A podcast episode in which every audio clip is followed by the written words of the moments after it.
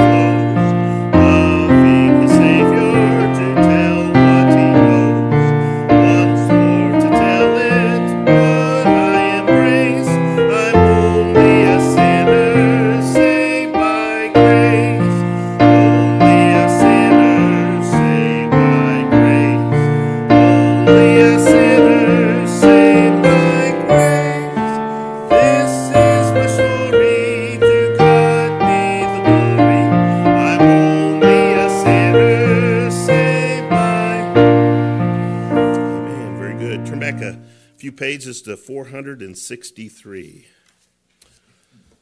463. If you feel up to it, let me encourage you. Let's all stand. 463.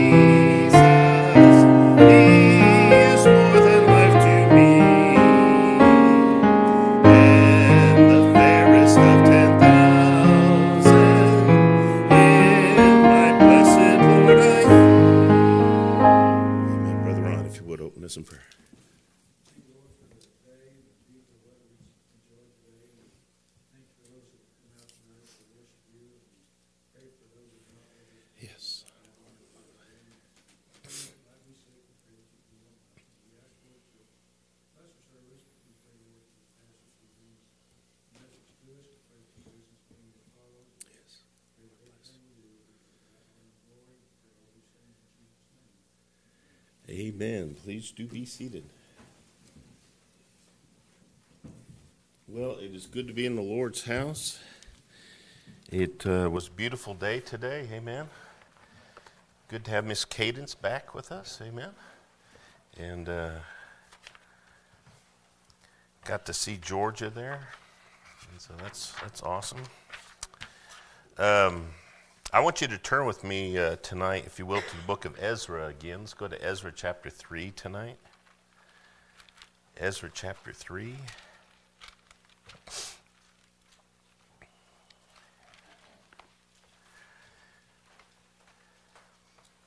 And in Ezra chapter 3, the Bible says this it says, When the seventh month was come, and the children of Israel were in the cities, the people gathered themselves together as one man to Jerusalem. And then stood up Jeshua the son of Jozadak and his brethren the priests, and Zerubbabel the son of Shealtiel and his brethren, and builded the altar. Uh, uh, builded the altar of God of Israel to offer burnt offerings thereon, as it is written in the law of Moses, the man of God. And they set the altar upon his bases, for fear was upon them because of the people of those countries. And they offered burnt offerings thereon unto the Lord, even burnt offerings morning and evening. And they kept also the Feast of Tabernacles, as it is written, and offered the daily burnt offerings by number according to the custom, as the duty of every day required. And afterward offered in, uh, the continual burnt offering, both of the new moons and of all the set feasts of the Lord that were uh, consecrated, and of every one that willingly offered a freewill offering unto the Lord. From the first day of the seventh month began they to offer burnt offerings unto the Lord, but the foundation of the temple of the Lord was not yet laid. Let's pray. Father, we love you. We thank you for the privilege to sing your praises here tonight. We just uh, thank you for the health that we enjoy to be here. And Father, we just uh, pray that you'd be with those who are apart from us. We know many are traveling. We pray, Lord, that you give them safety, help them to be a blessing and to be blessed. Father, we pray for those who are sick and can't be here tonight. Lord, I just pray that you'd put your healing upon them. Just uh, help it to not uh, go through the whole family, but to, to raise people up and to give them the health that they need. Be with the requests, both spoken and unspoken. And more than anything, we just pray that you would be honored and glorified here tonight. Lord, we ask this all now in Jesus' precious name. Amen. We're going to be looking at the Feast of Tabernacles tonight, and uh, it's a feast all the feasts of the Lord are important. Uh, we're living really in the time of fulfillment of some of these feasts. And uh, so I kind of want to talk about that. If you were here last week, we were here last Tuesday. It was kind of weird. I was, I had to change the date on the prayer letter and everything. It's, everything's usually a week off, and I had to remember that we were here on Tuesday last week. But anyhow, uh, last week we saw that God was in command of the most minute and particular of details in the history of the world. Meaning this, we saw that he had named Cyrus over a hundred years before the man was even born. He named, if you will, Cyrus as a king of a country that wasn't predominant at that time. It'd be kind of like saying, you know, Canada ruled the world at the time. Well, today you'd say, come on, Canada's not going to rule the world. Well, I mean, 100 years later, who knows, okay? And so, if you will, uh, uh, even before that they would even imagine that this country would have become to prominence, he names the country and he names the king. He named what he was going to do. You remember he said he's going to take and he's going to conquer. He's going to take and he's going to command that my children go back into their promised land and regain their inheritance. They rebuild the temple. And, uh, and the Bible says, even though, it was, uh, even though he wasn't a believer, we, we looked at that. Uh, I'm paraphrasing here, but the Bible made it clear that he wasn't even a believer, but he was following the commands of God. He certainly wasn't a believer when the Lord prophesied all these things. And so, if you will, uh, we see that God is in control of everything. Now, I will tell you this I don't, this is not really my notes, but uh, we touched on it last week about then if everything goes according to God's plan, then who's responsible for their own actions? Okay? You remember that? And you remember in Romans chapter 9, I don't know if any of you went back there, but in Romans chapter 9, he said, Be careful. He said, Listen, the potter has power over the clay, all right? But in a sense, he knows which vessels are for honor and for dishonor, okay? And he can make a, a vessel like Pharaoh, raise him up to take and to make a point and to teach a lesson. And, and he could certainly do that with Cyrus, okay? And so um, my whole point is this is some people take that to a bad level, saying, well, you're either going to be saved or you're not going to be saved. Well, please take this the right way. In some ways, that's absolutely true. But you know what the Bible also says? Whosoever will may call upon the name of the Lord. And we have an aspect of our will that you, you want to go, you want to be saved or you don't want to be saved. The only difference is God knows those who, those who will even before the foundation of the world. And so, if you will, God knows all the details just because He's God. By virtue of who He is, He knows these things. Amen. By the way, it's good for us every once in a while to just stop and pause and meditate about our God. You know, a lot of times we just think about Him providing our meals and our safety and our health and, and, and our salvation, of course, uh, things like that. Folks, it's so much more than that. it is so much more than that. You know, in the Bible, when the Bible talks about, uh, in Colossians chapter 1, verse 17, by Him all things consist, all things are held together. Uh, folks, it just, it just, in the even smallest parts of this universe that we cannot even see, God's in control. And uh, having said that, how He could be in control and still give us free will is just, just shows you the magnificence of our wonderful God. But as we look at this portion of Scripture here today, we see that um, he's talking about here that they went back in the seventh month, okay, which was the Feast of Tabernacles. Now, a couple, about a month ago, I taught you that one of the things that God did is he changed the calendar, okay? You remember with Exodus? And we'll see this here in a second, but in, in Exodus chapter 12, he says, This shall be the first month unto you. Well, that was the seventh month of the old calendar. And so immediately I thought, well, okay. But no, the seventh month of the new calendar, okay, the religious calendar is the one that gives us this one here, okay? It's uniquely Israel's calendar, okay? And so, again, uh, it's important to take and to define your terms when he's talking about the seventh month.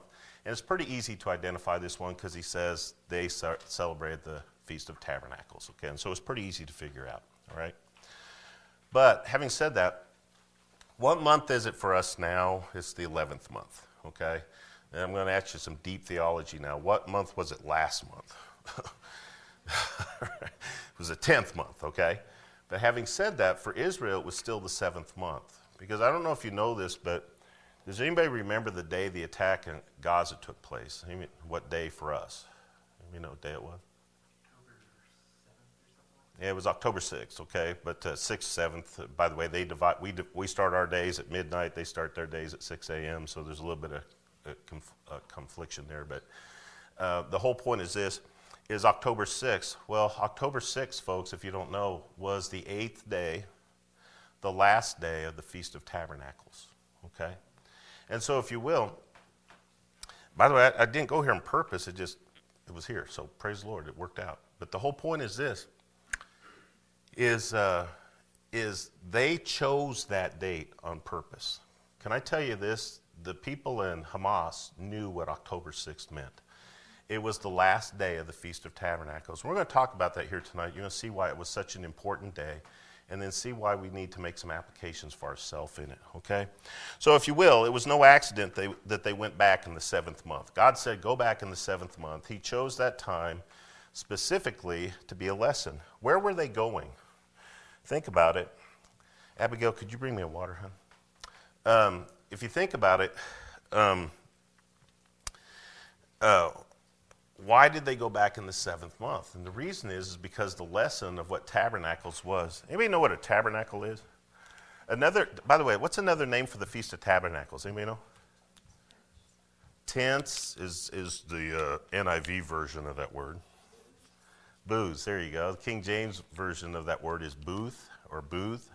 It literally means a lean to. Anybody here in, in Boy Scouts ever made lean to? Ever made a lean to? All right, good, thank you. One person knows how to make a lean to. A lean to is essentially, if you don't have a tent, it's a way of making a shelter when you're in the woods. We would take and uh, prop up branches together and essentially make a, a lean to. You lean branches together and you give you a place of covering and shelter to take and sleep in. Well, once a year, all of Israel, all the Israelite males were commanded to go and to live that way. They were to take and they were to make booths, they were to make tabernacles, they were to make temporary dwellings, okay? Well, think about this. Their promises had been only given to them temporarily, all right? How many of y'all would trade a tent for a house? Did you really say no? You'd rather live in a tent, Ron? Yeah. he was being emphatic, and I'm like, oh, better clarify here. I'll promise you this my wife does not like camping, and it's because of the tent. okay. She, we, uh, one time early on, uh, I had been pastor here for a couple years, and, and, uh, and we had bought a tent. We were going to go to Roaring River, and we were going to finally have a vacation. I got to tell you, I don't know what it was, but early on, our vacations were cursed. I mean, every time we went for rest, it was just worse than it would have been better just to sit at home and leave the doors closed. You know what I'm saying? Because we went down there to Roaring River and there was a torrential rainstorm. And I literally stood all night holding the roof of the tent up so it didn't collapse from all the water it was collecting. You guys ever had one of those nights? Amen? so that might be why she doesn't like camping. I don't know. But uh, if you will, that's what the tabernacle of the booth is. It is a temporary dwelling, okay? All of us would trade that temporary dwelling for a permanent dwelling, okay? Well, did they want to be in the promised land temporarily, or do they want to be in the promised land permanently? Think about this for a second. They've been in the promised land since 1948. And what has been the Arabs or the Muslims' goal ever since? Is to run them out. Okay? But you got to remember, is God made a promise, we'll show you this here in a second but he made a promise that one day he was going to bring them back into the land and they were going to be able to keep it forever, permanently. Okay? The difference between a tabernacle and a house. And so they were to go and once a year dwell in these tents to remember that God took care of them in the wilderness and, and God took care of them when it was a temporary situation, but it was also to remember the promises of what they had laying before them if they would just trust God. Okay? And so it's not an accident that that's when God sent them back. God has a purpose for everything He does. And I told you He changed the calendar. You can see that if you want to look at it in Exodus chapter 12 and verse 2. But this calendar also became prophetic for, for the history of Israel and for their Messiah. Would you go to Exodus chapter 23? I'll show you that. Exodus chapter 23.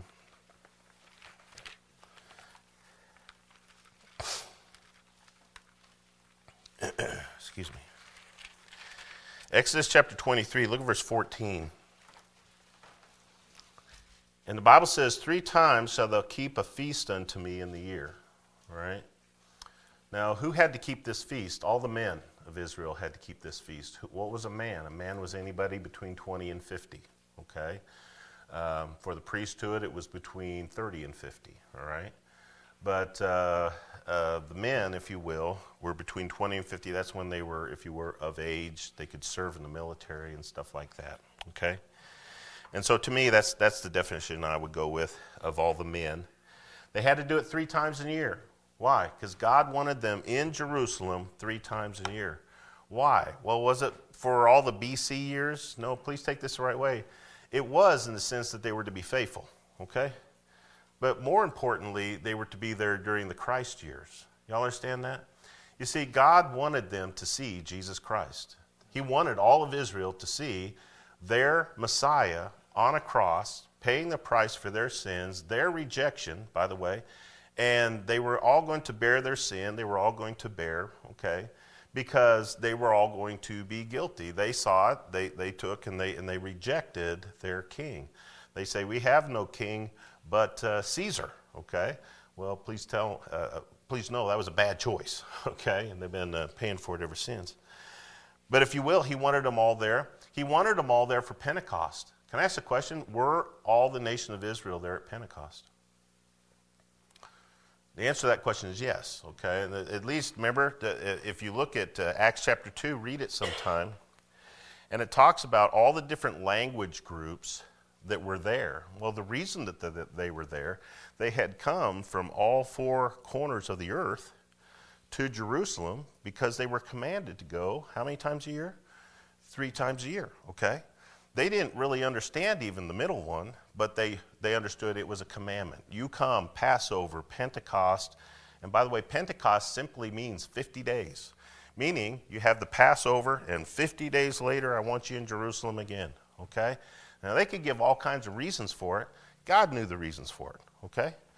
And so the first time was to see the Passover, if you will, uh, if you will, uh, the sacrifice of the Lamb of God that takes away the sin of the world and is His blood that washes us from our sins. Amen.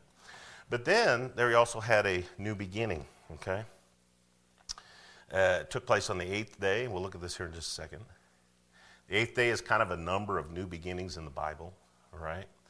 And if you will, he went from having stewardship of him and his word and his gospel from the nation of Israel, who rejected him, give it to the church for a temporary time. Okay? And uh, by the way, God established his church on the earth. And is God going to call out all his uh, believers? Don't want to say the church because it's not just the church, it's all his believers at the at the rapture, okay? All right? And then after that, he's going to deal with God again, and it's going to be this time of tabernacles, that seventh month. And so, if you will, let's look at this real quick. Oh, I never read the verse. Look at verse 14. It says, Three times thou shalt keep a feast unto me. Verse 15, it says, Thou shalt keep the feast of unleavened bread. By the way, the feast of unleavened bread is simply the first feast of the Passover week, okay? So study that out.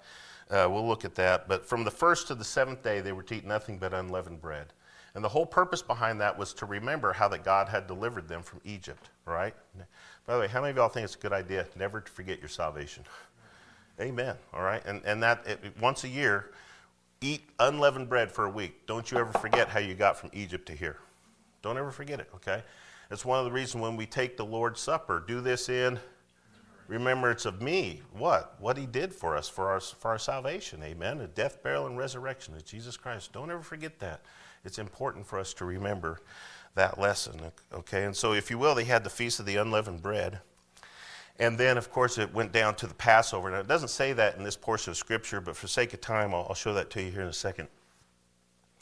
But then the, this, the, the Passover takes place. It says, uh, verse 15, it says, Thou shalt eat uh, unleavened bread seven days as I commanded thee in the time appointed in the month Abib. And it says, For in thou camest out of Egypt, and none shall appear before me empty.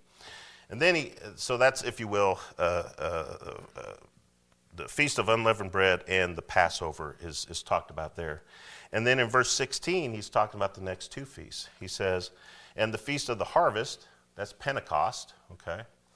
By the way, um, uh, you guys would know some of this better than I, but the harvest of the barley took place around the time of the Passover. The harvest of the wheat took place around the time of Pentecost. Okay? and then the harvest of the corn uh, took place at the time of um, tabernacles, the final harvest, okay? And, and so, if you will, you could say, well, they were just harvests associated with different, with, uh, different crops. Yes, they were, but that wasn't the purpose, okay? That wasn't the purpose. But that's why it's called, uh, if you will, verse 16 there, the Feast of the Harvest, the harvest of the wheat, okay? And it says, And the feast of the harvest, the first fruits of thy labors, which thou hast sown in the field, and the feast of the ingathering, which is the end. And by the way, the feast of the Ingathering, that's tabernacles, or the last one that we're talking about, okay? And so, if you will, he says, Come at these three different times of the year. The feast of the unleavened bread, we talked about that. The feast of the Passover is from the 14th to the 16th, okay? And then um, if you will, go uh, to Exodus chapter 12, and I'll show you this. Exodus chapter 12. And look at uh, verse 14. The Bible says, And this day shall be unto you for a memorial, and you shall keep it a feast of the Lord throughout your generations. You shall keep it a feast by an ordinance forever. Okay? And then notice it says, Seven days shall you eat unleavened bread. I already told you about that. Okay? And so you had the feast of the unleavened bread from the first to the seventh day, and it was to remember that they were delivered, if you will, in a sense, their salvation. Okay? Don't, don't forget that you were saved. And then you should never forget what saved you. By the way, what saved them in Egypt? What saved them in Egypt? I mean, ultimately, blood of the Lamb. Yeah, because remember that when, when God came through, he says, if I come to a house that doesn't have the blood, the firstborn in every house is going to die. Okay? And so, if you will, the firstborn in, in every house did die, all right, except for those. And when I see the blood, I will pass over you, okay? And so, if you will, it, they were saved by the shed blood of a lamb, okay? The innocent dying for the guilty. Um, I've been following some of my friends on Facebook here lately, and and um, I don't. I love having a good theological conversation. You want to talk about the Bible, have a theological conversation. I, I'm your guy, in private. Okay, I'm not real big about putting it on Facebook and making it public. I, I never contribute. But one of the things they're arguing about here recently is the law of first mention. Can I just say this? There's no verse in the Bible that says the first time something's mentioned in the Bible that's how you interpret it. Can I also tell you this it works 75, 80% of the time. okay? So it's not really a law, but it's a good idea to check. You guys understand? And so, if you will, when he talks about Passover, what did they learn at Passover? They learned that an innocent lamb had to shed its blood to cover. That's what atonement means, by the way. to cover, if you will, the sinners or the sin okay?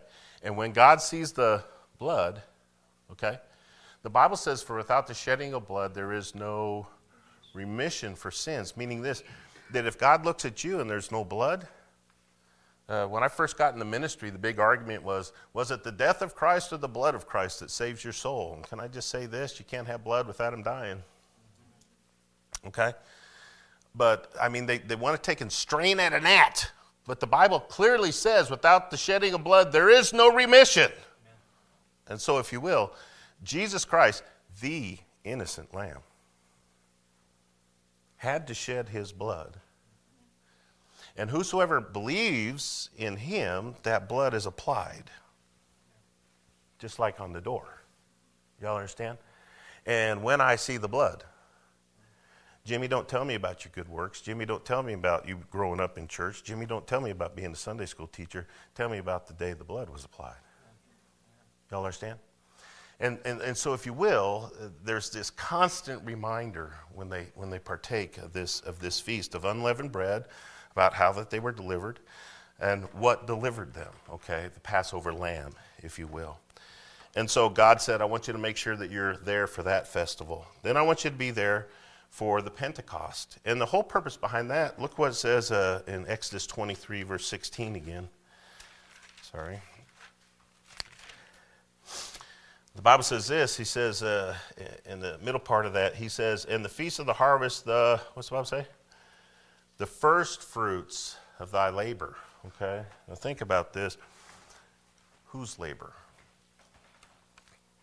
I just mentioned this a second ago talking about Jimmy. What saved Jimmy's soul? Was it his works? What is his, deeds? Or what was it? Is the shed blood of Jesus Christ. Okay? So, if you will, what would be the first fruits after the shedding of the blood? It would be all those who were redeemed. Okay? All those who were redeemed.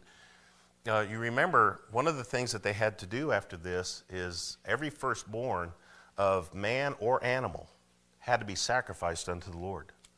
If it was a human being, you would sacrifice uh, an animal, okay? And if it was an animal, if you wanted to keep the animal, you had to sacrifice another animal or you had to break its neck. Why? Because that belonged to God. God said, That one belongs to me. Okay? Why? I paid for it. Okay? And so, if you will, the first and the best belong to God. All right? Well, in a sense, what happened on the day of Pentecost? is Jesus Christ had provided for the sins of the world. Amen. And now on the day of Pentecost, he announces, This is it. This is what I died for. Christ loved the church and gave himself for it. How? By shedding his blood. Y'all understand that? And so, in a sense, this is the first fruits. In, in some ways, this is the very best. This is the very first, okay? And he announces it to the whole world. Um, Go, if you will, and look with me. Uh, Exodus uh, uh, 23 16, we're already there, okay? And so, if you will, that, that is what took place at Pentecost. That would be a, a whole sermon for that. And so, I encourage you, if you want to study that, go, go do that. But he says, Be there for three uh, feasts for Passover, okay, for salvation, uh, picture salvation, for Pentecost, for the first fruits, and if you will, uh, just rejoicing what God has taken and done. And then for tabernacles, okay, if you will, it's also called trumpets, right? And because on the first of the seventh month, first day of the seventh month, what the high priest would do is they would send somebody out with a trumpet and they would blow the trumpets. That's why it was called the Feast of Trumpets, okay? Now, I got to be honest with you, I would love to have heard that. Anybody here have a shofar horn?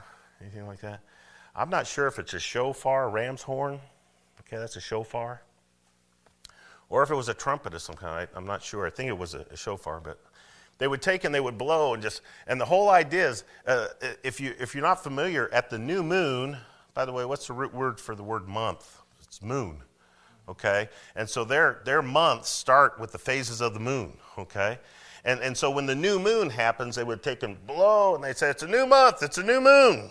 Okay? And they would take and they would blow, and then, of course, they would count and they say, This is the seventh one. But on that day, they would take and, and they would blow, I think like 10 horns. I can't, please forgive me, I, forgot. But they would take and make it a point to blow a horn on that seventh day. Why? Because it's all about the horn. Y'all understand that? Now, think about this with the history of Israel. Are they looking forward to a day where they hear that trumpet?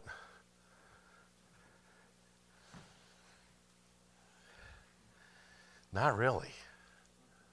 Who's waiting for the trumpet? We are, okay?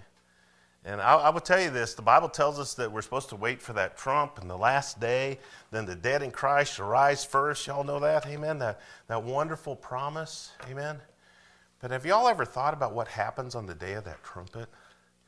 First off, I'm not sure they're going to see all the dead in Christ rising first. Okay? By the way, be quite honest with you, to this day, I'm not 100% sure I understand what that means. Okay? What it means to me is all those in heaven, they come down and they get their body first. But I, I you know, I don't, I, when do you get your body? I don't know. I don't, I, I don't know. Okay? Please forgive me. Uh, it's, there's some things in the Bible you, you study and you study and you still, you're just not sure.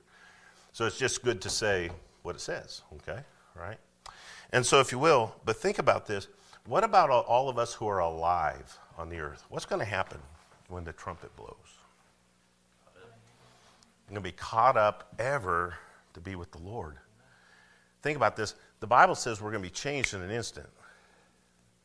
Okay? And so, if you will, we're going to go from having this to all of a sudden no more pain. We're all going to be handsome. We're all going to have singing voices. I'll, I'll, get to something you're going to amen about. okay.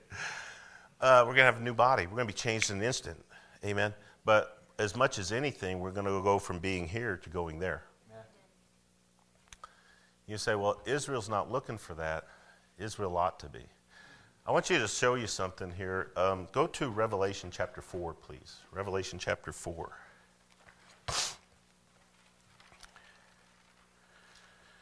And Revelation, many people believe, is, is a difficult book to understand. To be quite honest with you, if you'll just let it speak for itself, it's, it's pretty clear. And there's not a metaphor or a picture in Revelation that isn't explained somewhere else in the Bible. That's, that's fact. Okay? You can find everything in the book of Revelation somewhere else to help you to understand what it means. Okay? But notice what it says in, in chapter 4 and verse 1. The Bible says, After this I looked and beheld, and a door was opened in heaven. And the first voice which I heard was as it were of a trumpet talking with me, which said, Come up hither, and I will show thee uh, uh, things which must be hereafter. Okay? If you remember in chapter 1, he says, I'm going to show you that which was, that which is, and that which is to come. Okay? And so in chapter 1, Jesus, that which was. Then chapters 2 and 3, that which is. You guys familiar with chapter 2 and 3? It's talking about the church. It's talking about church is, is it not? Okay. And so, very clearly, he's talking about church as, all right? And then the very first verse of chapter 4, he says, Come up hither. Now, please take this the right way. Not just churches go at the rapture, but all believers go at the rapture. But in doing that, the churches go. I, have preached a message, it's been a while since I did it, but there will be churches meeting the day after the rapture. Okay, and I'll just tell you what kind of churches they were. Okay, but I, I would just tell you this. And by the way, what kind of members? Because there, there might be some people who are members of churches that don't, don't go in the rapture. Why? Why? Because they're not saved. okay? Because they're not saved. But here, here's the deal from this point until chapter 19, you don't see the church again. And when you see the church again in chapter 19, where is the church? The church is in heaven. Okay? How did it get there? Go to chapter 4. Come up hither. Y'all with me? Now, we're believers in this age, and church age. We're waiting for the trumpet. Amen? But how many of y'all think that it's going to be impossible for people to ignore the rapture?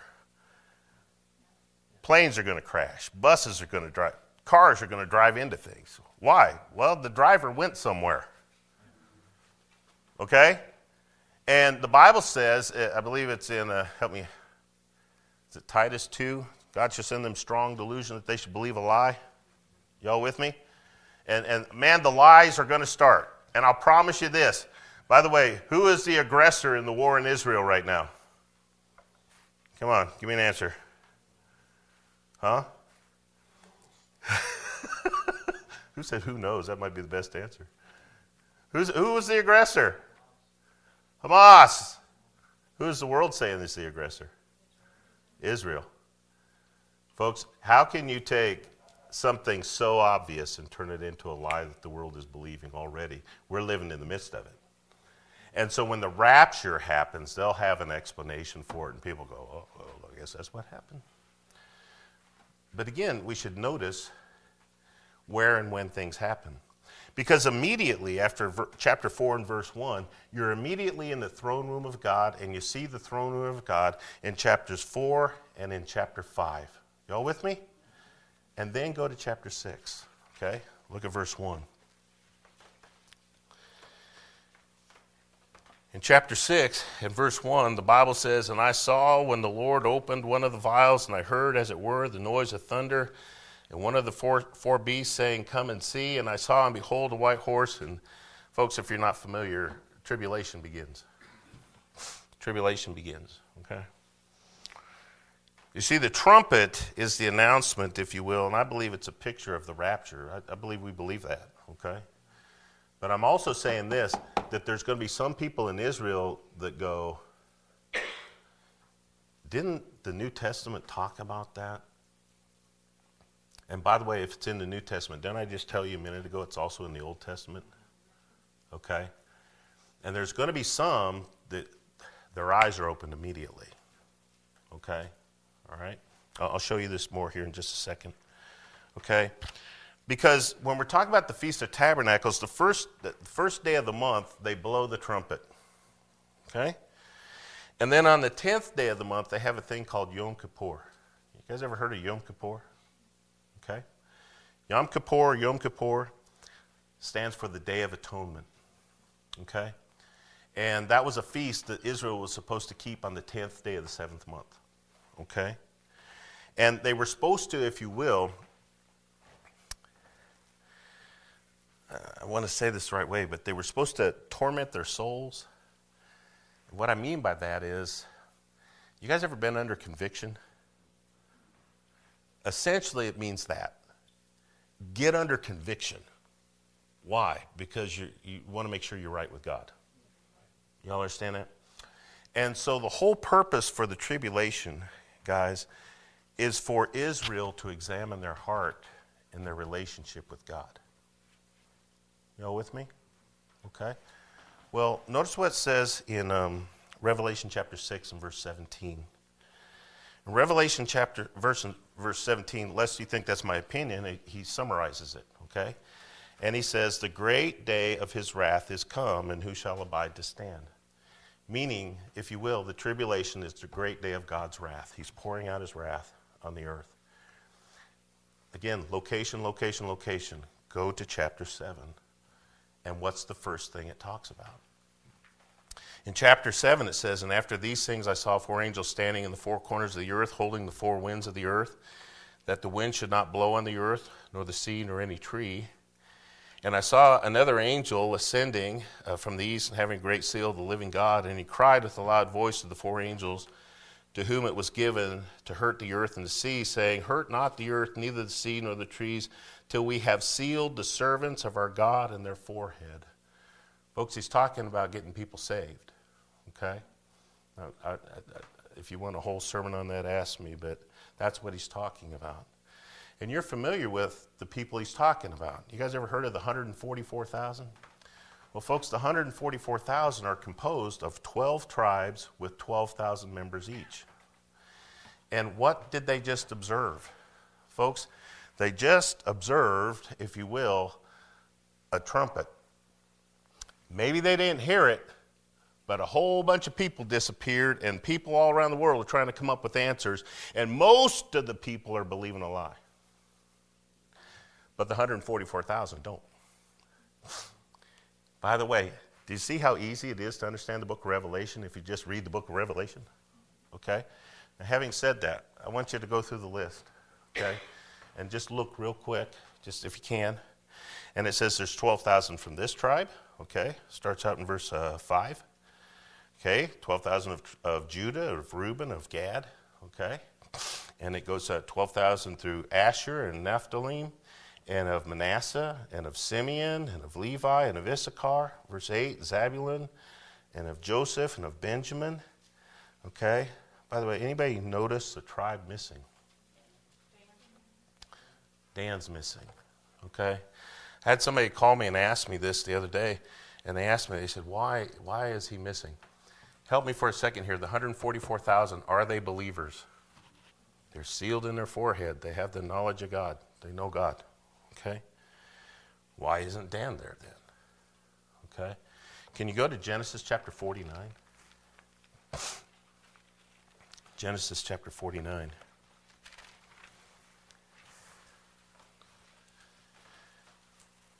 And look at uh, verse 16. And the Bible says, Dan shall judge his people. And by the way, that sounds like a good thing. It's not. Read it the opposite way. Dan shall judge his people as one of the tribes of Israel, as one of the tribes of Israel. Dan shall be a serpent, by the way. Does that sound good? An adder in the path that biteth the horse's heel, so that the rider shall fall backward. I have waited for thy salvation, O Lord. It's a plea from, if you will, Israel, Jacob, that his son Dan might be saved.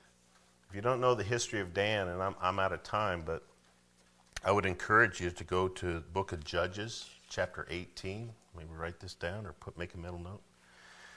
And in verse 1, it talks about the tribe of Dan, if you will, was dissatisfied with their inheritance.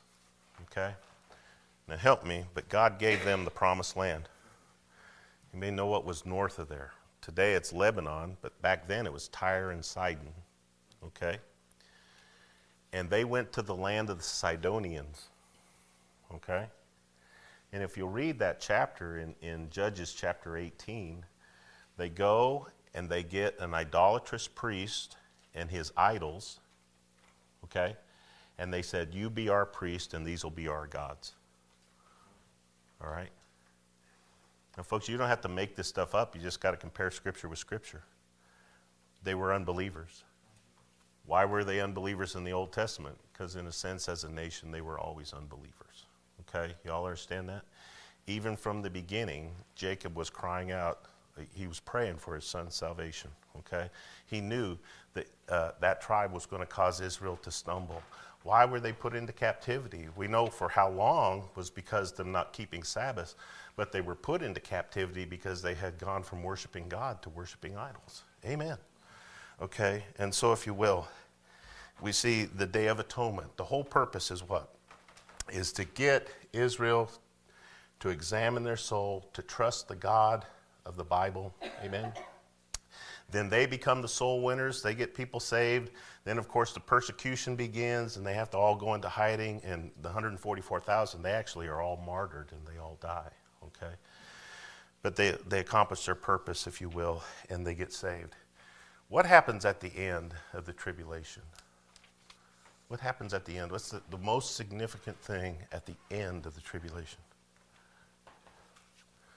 is the second coming of Jesus Christ, folks.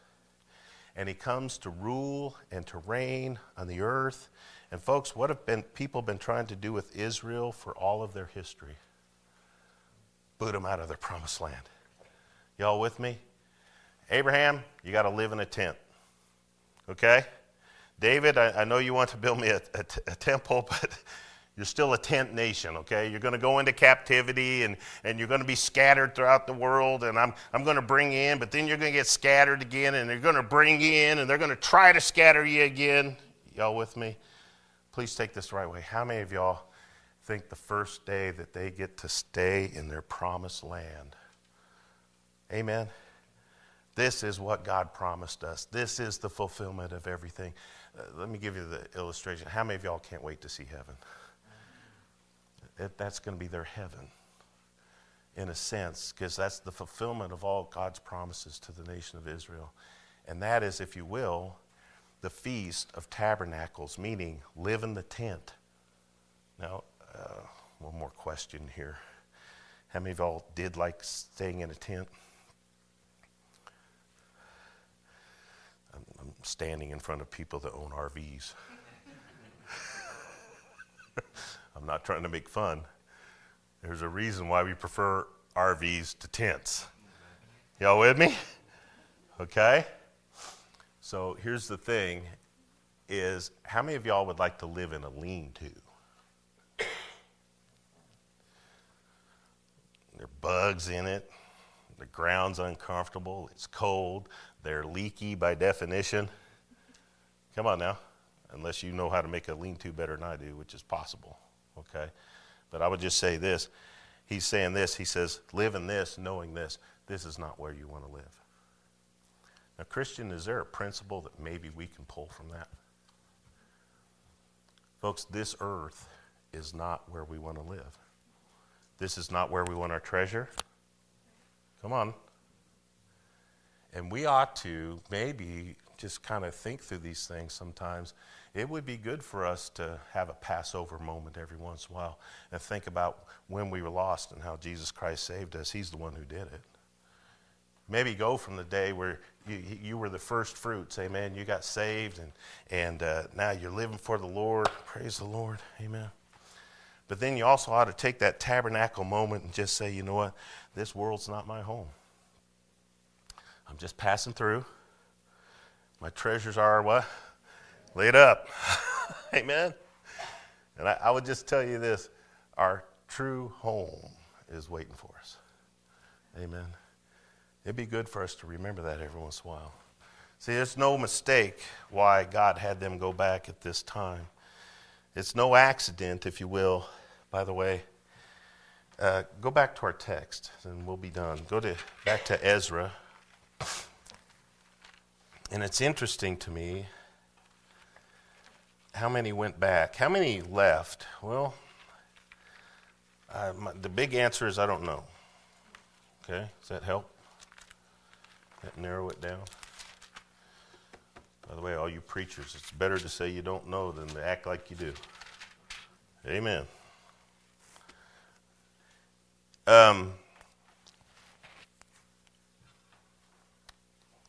if you were to, we read chapter 1 last week, and now we read chapter 3, so chapter 2 obviously is in between. And chapter 2 essentially says these people went back. And you go through and you see the roster, and it's a good thing to study, but I didn't want to bore you with too many details. But at the end of it, it says essentially that there were 42,000 priests and believers, and then there were 7,000 servants. Okay? You do the math, and it was around 50,000, just under 50,000 people went back. How many people did I tell you went into Israel when they crossed the Red Sea? It was close to 3 million. Well, how many people went into captivity? The answer is I don't know. But how many of y'all think if millions went in and they were there for 400 years or so, how many of y'all think there might have been a lot of Israelites there? Y'all with me? And so they went into captivity. Where did they go into captivity? They went into captivity into Babylon. And then they went back. And how many went back? 50,000. Okay? Why don't you think about this? 50,000. All right? 50,000, literally only the true believers went back. You know why? Because some of them got comfortable in Babylon. They said, ah, Man, I got a nice house here now. I've been, I've been here 70 years. My life's here. Amen? And some of them said, My life will never be here because God made me a promise. Come on now, amen? If you will, only a remnant went back. Go to Hebrews chapter 9. We'll just hit this and we'll be done. But in Hebrews chapter 9, look at verse 11.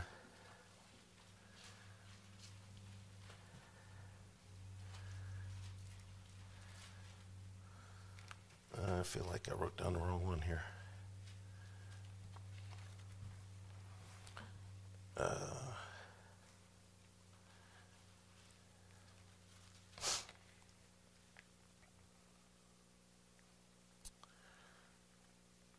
Okay, forgive me. I might have wrote that down wrong, but I wrote down two of them. So go to Acts. This will help me here. Go to Acts. Acts chapter 7. And look at verse 6. Acts chapter 7 and verse 6. This is uh, Stephen. He's witnessing to Israel here in, in a sense. And uh, in Acts chapter 7 and verse 6, and God spake on this wise that his seed should sojourn in a, what's the Bible say? Strange land. That's what I was trying to say. Folks, we're all strangers and pilgrims. We're foreigners here. Amen. And can I just say this? All those Jews should have realized they were foreigners in a foreign land. You understand that? They weren't home. Why? Where was their home? Their home was Israel. Okay? And so, if you will, and God spake on this wise that his seed should sojourn in a strange land, and that they should bring them into bondage and entreat them evil 400 years. Does that apply to us even as Christians in a way? Absolutely. The Bible says, In the nation to whom they shall be in bondage will I judge, saith God. And after that they shall come forth and serve me, say it with me, in this place. You got to realize, true believers realize this. This world is not our home. Our treasures are temporary here. We're only living in tents, but we're going to be housed someday when we're ever with the Lord. Let's pray. Father, we love you. We thank you for your word. We thank you for what it can teach us. We just pray that you'd help us not just.